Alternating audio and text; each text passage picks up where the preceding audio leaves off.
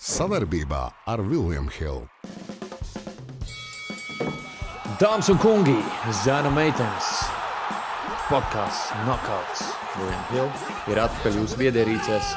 Šoreiz esmu viens. Atgādinu, man sauc Juris. Tie, kas seko mums WhatsApp grupā, paldies, ka jūs to darat. Tie, kas to nedara, šeit kaut kur jūs redzēsiet linku, QR kodī noskanējiet, pievienojieties mūsu pulkam. Mums tur ir jautri. Mēs apspriežam jaunāko, kas notiek UFC pasaulē, MMA pasaulē un nereti arī boxā, ja tiek iesaistīti MMA cīkstoņi. Bet šodien parunāšu par UFC 272 Čimājus pret Diazu. Bet pirms tam atsaukšos uz iepriekšējās nedēļas Fight Nightu Le Paris, kur galvenajā cīņā tikās Sirils Gains pret Taitu Ivasu. Um, es teikšu, ka mums gāja diezgan labi ar Tomu. No sešām prognozēm četras izgāja pareizi, divas nepareizi.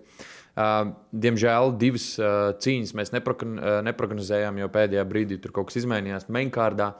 Bet um, nedaudz parunāšu tad, tad par to, kas notika. Jo, ja neesat redzējuši, es ieteiktu paskatīties pirmkārt atmosfēras ziņā, jo tie, kas nezina vēsturi, tad šis bija pirmais uh, UFC pasākums tieši Parīzē, jo beidzot Parīzē MMA ir legāls.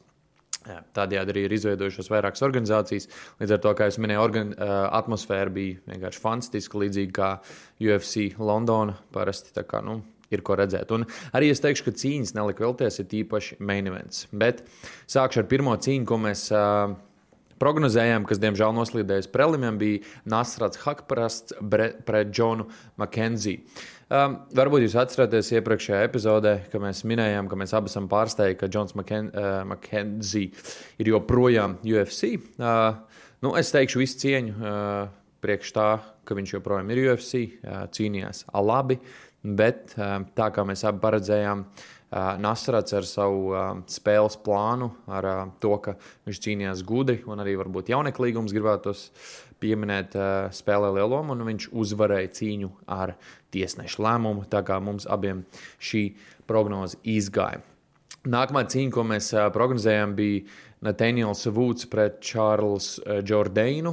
Te nu mūsu domas atšķīrās, un uh, visu cieņu uh, Tomam viņš izvēlējās Vudu. Es izvēlējos Jordānu, uh, ņemot vērā, ka Jordāns ir kanādiešu francūzis, līdz ar to publika bija viņa pusē. Bet Nathaniels Vuds, uh, nu, manuprāt, atkal izcils spēles plāns.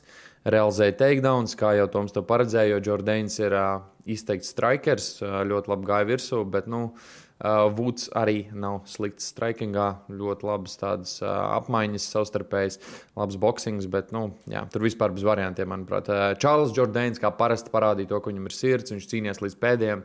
Bet, nu, manuprāt, vienos vārdos, uh, vārtos, tā kā Lūdzu uzvarēja, man šī prognoze neizgāja, tomam izgāja. Laižam tālāk. Uh, Nākamā cīņa, kas, manuprāt, varēja nebūt pat uh, main kārdā, bet ņemot vērā, ka atkal cīnījās Francūzis, uh, tad, nu, jā, kāpēc ne? Uh, tad tad uh, Viljams Gormis pret Jarno Erne, Erens. Erens, jā, Erens. Um, tad tad um, šajā cīņā mēs abi izvēlējāmies Viljamu Gomisu, kurš uzvarēja ar majority decision. Um, cīņa laba. Uh, Es domāju, ka gan uh, publika, gan arī jūs, uh, kas klausās un skatās, mūs bijāt arī pārsteigti par Jarno. Uh, tiešām labi cīnījās. Uh, favorītu Viljamu Gomisu vairākas reizes uh, pakļaut tādām nu, nepatīkamām situ situācijām, tīpaši ar vairākiem žņaukšanas paņēmieniem, bet visu cieņu Gomisam nevelti uh, viņš ir um, Jaguārs, tāds ir viņa niknējums. Viņš parādīja savu teikšu, spēka pārsvaru, fight IQ pārsvaru. Jo Jarno, ja nu, gribētu teikt, viņam būtu varbūt lielāka pieredze, vai viņš zinātu, kā rīkoties konkrētās situācijās, iespējams, viņš būtu uztaisījis milzīgu apsetu. Bet, jā, visu cieņu Viljams Gomis, skaista debija UFC. Nu, redzēsim, ko šis prospekts rādīs tālāk. Um, nākamā cīņa, kas uh, mums abiem, diemžēl, neizgāja, bija cīņa starp uh, Dičiriko pret uh, Romanu Kopjolovu. Um, nu jā, kā jau mēs baidījāmies, um, Dičiriko atvainojas. Žoklis ir uzlauzts vairākas kārt, uh, reizes, un nu, te nu, bija tieši tas pats. Trešajā raundā piedzīvoja sakāvi Dečiriko un uzvarēja Romāns, ko mēs abi neizvēlējāmies. Bet, nu, viss cieņā. Jauns čalis, gados jauns un netipiski priekš Krievijas pārstāvja. Neizmanto beigu wrestlingu, ir izteikts strikers un to arī ļoti skaisti parādīja. Um, jā, tad, tad mums abiem šī cīņa neizgāja. Tālāk Roberts Vitikers, Marvins Vettori. Es esmu laimīgs. Roberts Vitikers parādīja, ka viņš ir absolūts pirmais numurs.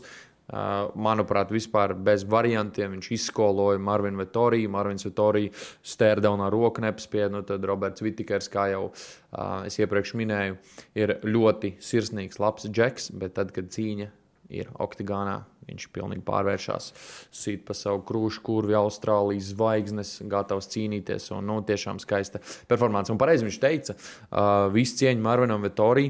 Viņš ir sīkstāks nekā iespējams daudz citu to gaidīja. Jo nu, parasts džeks, kas stāvot pretī Vitikaram no tādiem sitieniem, būtu kritis.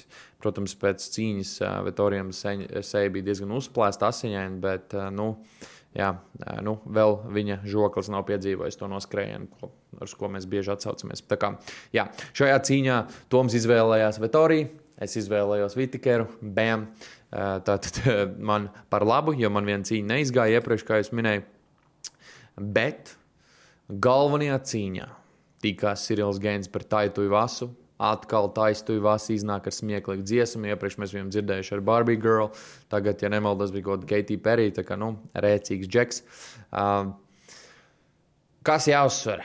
Sirilu Geinu pirmo reizi apsēdināja Heavyweight divīzijā, taisnība vasa, bet Sirils Geins pierādīja to, ka viņš ir tehniskāks cīkstonis, labākā fiziskā sagatavotībā un uzvarēja trešajā raundā ar nakautu. Nu, tehniskais nakauts, nakauts, bet tas bija skaisti. Um, arī redzēja, ka tu jau esam uh, ķermenis ir diezgan sasists, un tad, nu, burtiski tur uh, 4 minūte, 23 sekunde. Um, jā, piedzīvoja tādu skaistu aperkatu, un tad jau sekoja Hammerfisti, un tur arī cīņa beidzās. Uh, Tā kā, jā, un vēl Fight of the Night, un, uh, ko es nepieminēju, Performance of the Night, uh, kāda debija uh, abus Magomedovs 19 sekundēs izdarīja nakautu. Un uh, vēl, protams, skaistām skatām cīņa bija uh, Jakvins Baklijs pret Imāvovu. Nu, arī ļoti skaista cīņa, ap divi ritīgi ārdījās. Un, uh, nu, Imāvovs nestojas to, ka viņam žoklis bija gaisā. Baklīs viņu nenoķēra tā kārtīgi, un viņš uzvarēja ar tiesnešu lēmumu. Vienkārši šī ir cīņa, ko mēs neprognozējām, bet, nu, manuprāt, šī ir cīņa, kuru jums vajadzētu redzēt. Tā kā tāda lūk rezultāti kopā, tad četras pareizas prognozes, divas nepareizas, tad joprojām mums ar Tomu ir vienāds rezultāts. Tālāk, šī lapa man vairs nav vajadzīga. Mācām tālāk. Un pieķersimies šīs nedēļas UFC 279 Čimājos pret Diazu. Notiks Lasvegasā, T-Mobile arēnā. Tātad mums ne īpaši patīkamā laikā, svētdien, agri no rīta, sāksies main events. Vai nu neiet gulēt, vai agri ceļaties. Es parasti izvēlos otru variantu, bet nu, skatieties, kā jums iegroza sestdien, teiksim tā. Um, Kas ir jāpiemina? Uz šo brīdi uh, mainkārdē ir piecas cīņas. Uh, tās arī apspriedīšu. Uh, pateikšu jums arī, kādas prognozes ir veicis Toms. Un, nu, ķersimies klāt. Atgādinu, ka galvenajā cīņā tiekas Hamzas Čimājevs pret Neitu Diezu. Tātad prospekts pret absolūtu leģendu. Tālāk. Es jums nepateikšu precīzi koeficients, jo, kā jau jūs atceraties, Toms ir mūsu bookmakers. Es esmu divāna eksperts, tā kā šoreiz vairāk no savas puses pāanalizēšu cīņas. Bet pirmā vakara cīņa Light Heavyweight divīzijā īsts bangers starp čaļiem, kas ienāca UFC kā milzīgi prospekti. Un tagad es teikšu, ka iespējams cīnās par palikšanu UFC vai nu, tā teikt, par tādu gatekeeper statusu. Protams, uh, Nevar viņus tik zemi vēl novērtēt, jo nu, visiem ir uh, kāpumi un kritumi, bet uh, nu, šiem džekiem pēdējā laikā baigi nav veicies. Tad, tad savā starpā tiksies divi light heavyweight, uh, nu, stipri sitoši džeki, Džonijs Valkers pret Ienu Kutelabu. Um, pirms es saku mūsu izvēles. Um, Kas ir jāpiemina? Uh, Džonijs Valkers ir piedzīvojis trīs sakāves pēc kārtas, uh, Ians Kutelaba, ja nemaldos, tieši tikpat. Um, ja mēs vairāk pāranalizējam šo cīņu, jāsaprot, ka Kutelabam ir daudz labāks wrestlings, Uh, viņš arī sit diezgan stipri, bet viņš ļoti bieži nav īpaši apģērbīgs, kad ir jāizdara tādi nu, konkrēti pieņēmumi, balstoties uz situāciju. Uh, savukārt, Džonijs Valkers. Uh, ienāca kā neparedzams džeks, visādi spinning shits, flying knees. Tāpat viņš arī noķēra mūsu Mišu Cirkunovu. Bet pēdējā laikā ir pierādīts, ka viņš ir hype trains, jo viņš pats ir piedzīvojis ļoti smagus, smagus, smagus nakautu zaudējumus. Jā, viņam paveicās pret Ryan Spēnu. Viņu pašu gan iznakautēja, un tad viņš tā smuki klinčā iegāja un ar elkoni uzvarēja cīņu. Um, šeit iespējams liela loma spēlēs tieši Džonija Valkera auguma pārsvars un tas, ka viņš ir ārkārtīgi neparedzams. Bet tas, kas man biedē, ir, vai viņa žoklis nesāk piedzīvot noskrējienu. Jo, kā jau minēju, trīs zaudējumi pēc kārtas. Visi trīs, nē, visi trīs nav nokauti. Viens bija tiesneša lēmums pret Santošu, bet tik un tā pēdējais bija nokauts un diezgan smags, ka viņš krita kā nu, Eifelis, es teikšu, milzīgs tornis, baļķis. Savukārt, Kuta labi, jā, nu, Arī par to pašu Rainu Spēnu iesāka diezgan gudri, labi, bet Spēns viņu noķēra ar žņokšanas paņēmienu. Vai Volkeram izdosies noķert viņu ar žņokšanas paņēmienu? Jā, viņš ir brazīlietis, viņam ir nu, uz vienas rokas pirkstiem saskatāms, cik uzvaras viņš ir ieguvis ar, ar žņokšanas paņēmieniem. Ja nemaldos, precīzi divas, vienu amatieru karjerā, otru profesionālajā karjerā. Bet lielākā daļa no viņu uzvarām nāk ar tieši nakautiem. Kuta laba gan ar decisioniem ir uzvarējis, gan ar nakautiem, gan ar sāp, sāpju paņēmieniem. Līdz ar to es gribētu teikt, ka viņš ir vispusīgāks, bet mēs abi ļoti ceram, ka Volkers uh, neliks mums atkal vilties, kā viņš to ir darījis iepriekš. Un, uh, mums šķiet, ka Volkera auguma pārsvars, uh, neparedzamība un uh, nu, šie te, labie, skaistie izgājieni ar elkoņiem un ceļiem nesīs viņam uzvaru. Tā kā jā, Toms pat teica, ka viņam visticamāk šķiet, ka cīņa beigsies ar nakautu. Es nebrīnos, ka tā arī notiks, jo, nu, zinot šos džekus, cik agresīvi viņi cīnās, diez vai cīņa aizies līdz uh, tiesneša lēmumam, bet nu, mēs paši ļoti labi zinām, ka uh, šajā sporta veidā neko nevar paredzēt. Tā kā, nu, atliek vien gaidīt. Tā kā jā, vakars iesāks ar diezgan skaistu bangeru. Es domāju, ka nu, viņi neliks vilties faniem, bet tad ir viena sieviešu cīņa. Uh, Nu, Paskatoties to, kas tur ir prelimos, es teiktu, ka tur bija vairākas cīņas, ko varētu uzlikt augšā, bet, nu, laikam, dzimuma vienlīdzība joprojām dāmas, ja jūs mums skatāties, lūdzu, komentējiet, lai mēs saprastu, vai vispār tur ir kāda dāma. Ja. Tā kā, jā. Mēs pazīstam futbolu. Mēs zinām, ka spēles sākums ir pats grūtākais. Tieši tādēļ mēs dāvinām 30 eiro likmēs bez riska katram jaunajam klientam.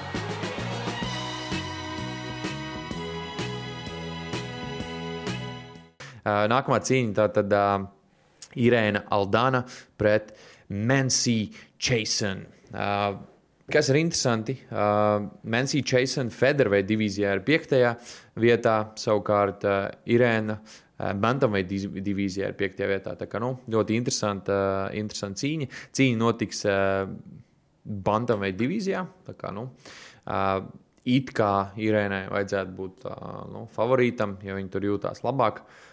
Bet Toms ir izvēlējies, izvēlējies Meisiju. Mēs iepriekš Meisiju esam pieminējuši, bet lielākoties visas reizes, kad mēs kā, izvēlamies viņu kā nu, cilvēku, par kuru mēs runāsim, vai izvēlamies cīkstoni, kuru uzvarēs, beigās sanāk tā, ka šī cīņa atceļas vai pārceļās uz prelimiem, un tad ne šis, ne tas. Tā kā es šoreiz ceru, ka šī cīņa neatcelsies, vai nu, svarā iekļausies abas dāmas. Un, jā, Toms izvēlas Meisiju, bet es šoreiz iešu ar Irēnu, tīri balstoties uz iepriekšējiem rezultātiem.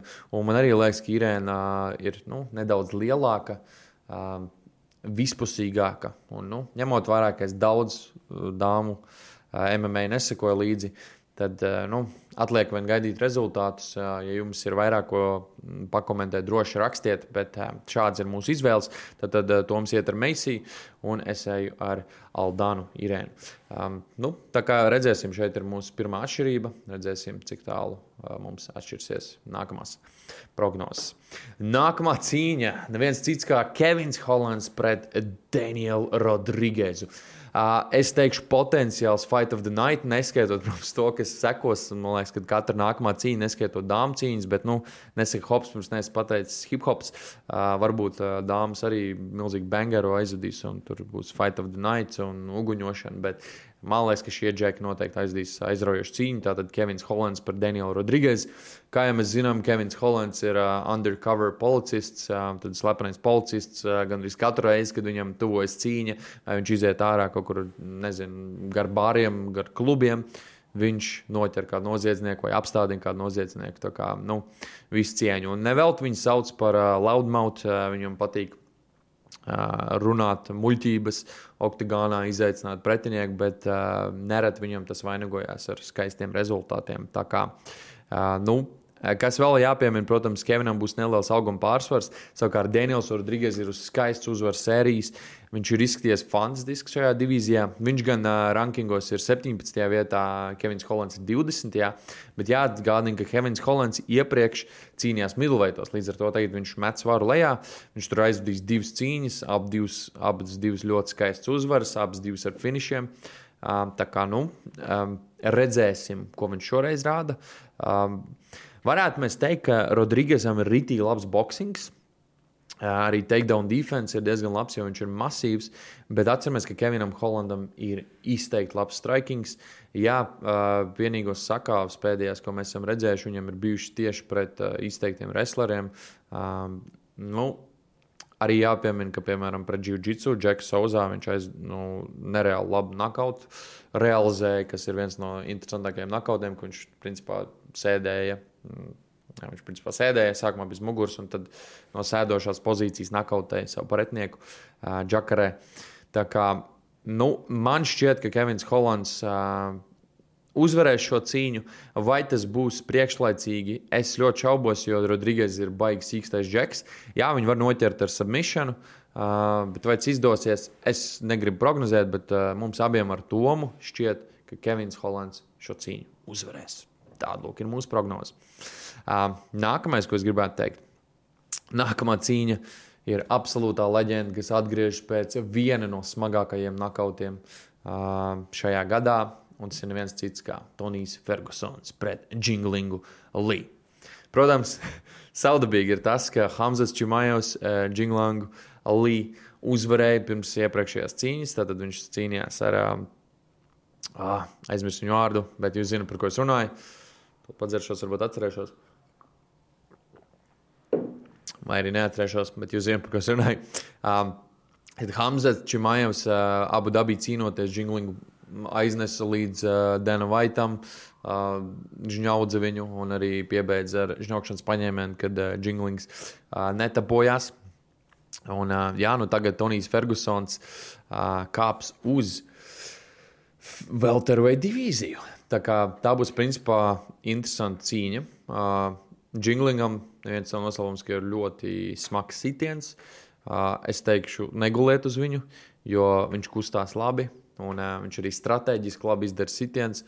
Savukārt Tonijs Fergusons sīkstāks uh, nekā viņam vajadzētu būt. Bet iepriekšējā cīņā nestoties to, ka viņš aizdīja perfektu pirmo raundu. Otrajā raundā Maikls Čandlers iznāca un ar upper front kicku nakautēja Toniju Fergusonu. Tas bija pirmais nakauts Tonija Fergusona karjerā, vismaz UFC. Tas bija diezgan brutāli. Um, nu, teorētiski Fergusonam vajadzētu izskatīties labi. Viņam nav jāmet uh, no svaru. Viņš kustās labi, viņš ir nomainījis starp citu fight camp. Tā kā redzēsim, ko viņš parādīs. Bet mums ar to tomēr šķiet, ka Jinglings ar savu jauneklīgumu, ar savu sitienu jaudu uzvarēs cīņu. Vai tas būs ar nakautu? Redzēsim. Bet es nebrīnos, ka arī Tonijs Fergusons var izvilkt kaut kādu ņaukšanas paņēmienu, ņemot vērā, uh, ka viņam ir diezgan spēcīgs ground games. Tālāk, bet mēs ar Tomu ap divi ejam uz ķīniešu sportistu pusi. Tā kā, tāda ir mūsu izvēle. Un vakar gaidītākā cīņa, es teikšu, rudens viena no gaidītākajām cīņām, neskaitot abu dabī pasākumu, ko mēs arī noteikti apspriedīsim, ir Hamzas Čimājos pret Neitu Diasu. Neits Dievs nav cienījies diezgan ilgi. Es teikšu, ka varētu būt gads jau riņķī, kopš viņš cīnījās pret šī brīža čempionu Leonu Edvards, kur viņš gandrīz 5. raundā viņu apstādināja. Viņš bija nu, diezgan tuvu, lai uzvarētu šo cīņu, bet ar savu showboatingu viņš laikam pats nepamanīja, kad Edvards jau peld nedaudz. Hamzas Čimājos, kā jau es iepriekš minēju, nu, skaists uzvaru sērija iepriekšējā cīņā. Nu, veiksme, tas, ka viņš ir tāds izsalcis, nospēlēja par labu viņam, bet nu, gan viņa komanda nebija īpaši laimīga par to, ko viņš izdarīja, gan arī viņš pats beigās nebija īpaši sajūsmā par savu performanci. Jā. Viņš šobrīd ir trešajā vietā pēc savas iepriekšējās performances, savukārt Neits Dias nu jau ir Worldwide 45. vietā. Tā kā nu, top 15. es domāju, viņš ir noteikti, bet nu, vēl tur veidos tieši jā, rādās man 45. pasaulē. Uh, Neits Dias, es domāju, ka komentāri lieki. Cīnījās par pirmo BMF uh, jostu. Uh, pirmais čalis, kas apstādināja uh, Konoru Makgregoru, you name it. Viņš ir izdarījis visu. Uh, Viņu ir tikai vienu reizi uh, viņa karjeras laikā apstādinājis kāds ar tehnisko nakautu. Tā kā es nezinu, vai šis būs tas variants. Nu, labi, tagad jau jāsaka divas, tāpēc, ka nu, Masvidal cīņa arī teorētiski beidzās ar uh, tehnisko nakautu, kas bija Dr. Stapeģis, tāpēc, ka Dievs brāļi ir slaveni ar to, ka viņu šuvis uh, ir viegli uzplēšamas. Bet, uh, nu jā, kas ir interesanti, koeficientos milzīgs favorīts ir Hamzas Čimajovs. Uh, es domāju, ka viņš ies kā mašīna virsū. Uh, Bet Dievs ir diezgan sīksts uz muguras. Uh, arī viņa boxings ir ārkārtīgi labs, uh, un viņš ir nenogurdināms. Vai cīņa aizies līdz tiesneša lēmumam, tas, es teikšu, lielā mērā ir atkarīgs no Hamza Čimāja. Jo, kā jau minēju, iepriekšējā cīņā viņš to diezgan nopietni izsmēla. Uh, nu, es teikšu, ka tā bija tāda veiksme. Uh, tas, ka viņš bija arī labā fiziskā sagatavotībā un ka cīņa bija trīs raundus gara. Ja tie, ja tie būtu pieci raundi, nu, tur jau būs jāatskatās, kā beigtos cīņa. Um, Bet jā, nu, mums abiem šķiet, ka tomēr Hamzats šo cīņu uzvarēs. Bet es noteikti negulētu uz Neidijas, jo atcerieties, kas notika par Konoru Makgregoru, kur arī visi nu, izvēlējās kā, kā absolūtu favorītu, smagi sīt, Dievs viegli uzplēšams un tā tālāk. Bet uh, man nepatīk, ka Hamzats pēdējā laikā ir tāds nu, pārāk agresīvs. Uh, Redzējāt, ka ar Paulo Košta pie Oktogāna, kur notiek treniņš Lasvegasā, viņš aiziet kaut ko sāk lekties. Tad viņš tur teica, ka jau gaidīja Nedijas lidostā. Es saprotu, viņš šovu veido, bet vai tas nu, atkal nebūs tas variants, kad uh, viņš ir pārāk pārliecināts? Un uh, ies pārāk agresīvi virsū, bet Dievs, kā jau jūs zinat, ir tas čels, ar kuriem nevajag spēlēties. Un, uh, viņš noteikti var izvilkt kādu Žņaukšanas paņēmienu arī sit diezgan smagi, kā jūs minējāt, to redzējām Edvards cīņā. Bet, jā. nu, es ļoti ar nepacietību gaidu šo cīņu. Es gribu redzēt, kā iztīsies Dievs, kā iztīsies Hamzats. Ja Hamzats šo cīņu uzvar, protams, pēc rankingiem nu, tā ir dīvaina cīņa, ok, leģendu viņš uzvarēs, bet vai tas viņam ļaus pakāpties augstāk? Nu, es domāju, ka nē. Bet vai viņš ir nākamais, kurš varētu cīnīties par titulu? Kāpēc nē? Bet redzēsim, ko izdarīs UFC ar uh, Usmanu un Edvards. Un, protams, nevaram aizmirst par Covingtonu. Covingtons gan nāk no zaudas. Uh, un vēl uzbrukumi pēc masvidāla, uh, zops nolauzts un, laikam, smadzeņu trauma un kas nekas. Tagad Gamblot pats uh, piepelnās un, un, un, un mēģina domas novirzīt no traumas gan jau. Bet, bet jā, nu redzēsim, kā tas viss beigsies. Bet šādas ir mūsu izvēles. Tātad skatāmies, baudām, saudzējot sevi un tiekamies. Un atceramies, pievienoties mūsu WhatsApp grupā. Un paldies, ka mūs atbalstījāt. Stejāsim, turās. Savarbībā ar Vilnius Hilu.